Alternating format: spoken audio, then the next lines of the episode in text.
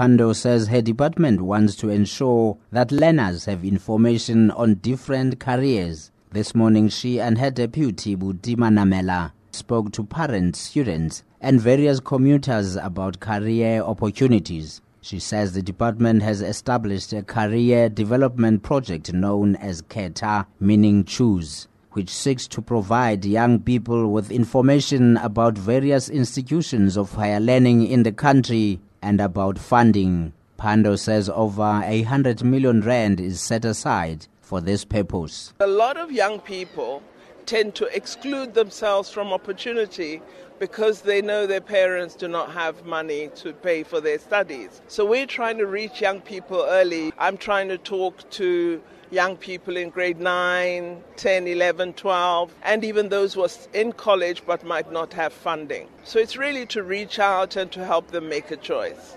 Deputy Higher Education Minister Buti Manamela says education remains crucial for the country. This we believe is part of government's effort to ensure that we invest into the future of our kids and also the future of the country because without education we do not think that we can go anywhere as a country. Children whose parents earn less than 350,000 rand a year can apply and those who qualify to study at the country's universities and technical colleges should also apply. I'm Chris Mabuya in Cape Town.